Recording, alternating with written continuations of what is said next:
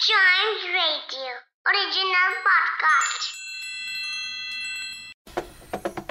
In many places of our country, in many villages, where there used to be kacha houses, the traditional ones, now even there, people are making pakka houses for themselves, which means the houses made of concrete and cement.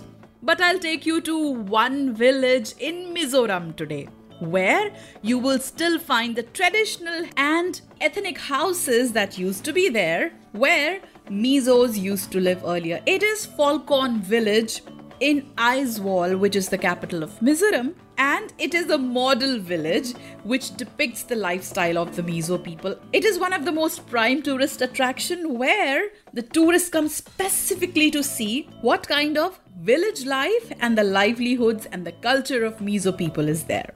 It is located exactly 22 kilometers away from the capital and has this unique concept which gives us an insight into the state's culture and ethnicity. So, if we look at it, we have the traditional thatched roof houses, traditional clothes that people wear, and also they practice traditional arts and other practices which show us what life used to be there back in days.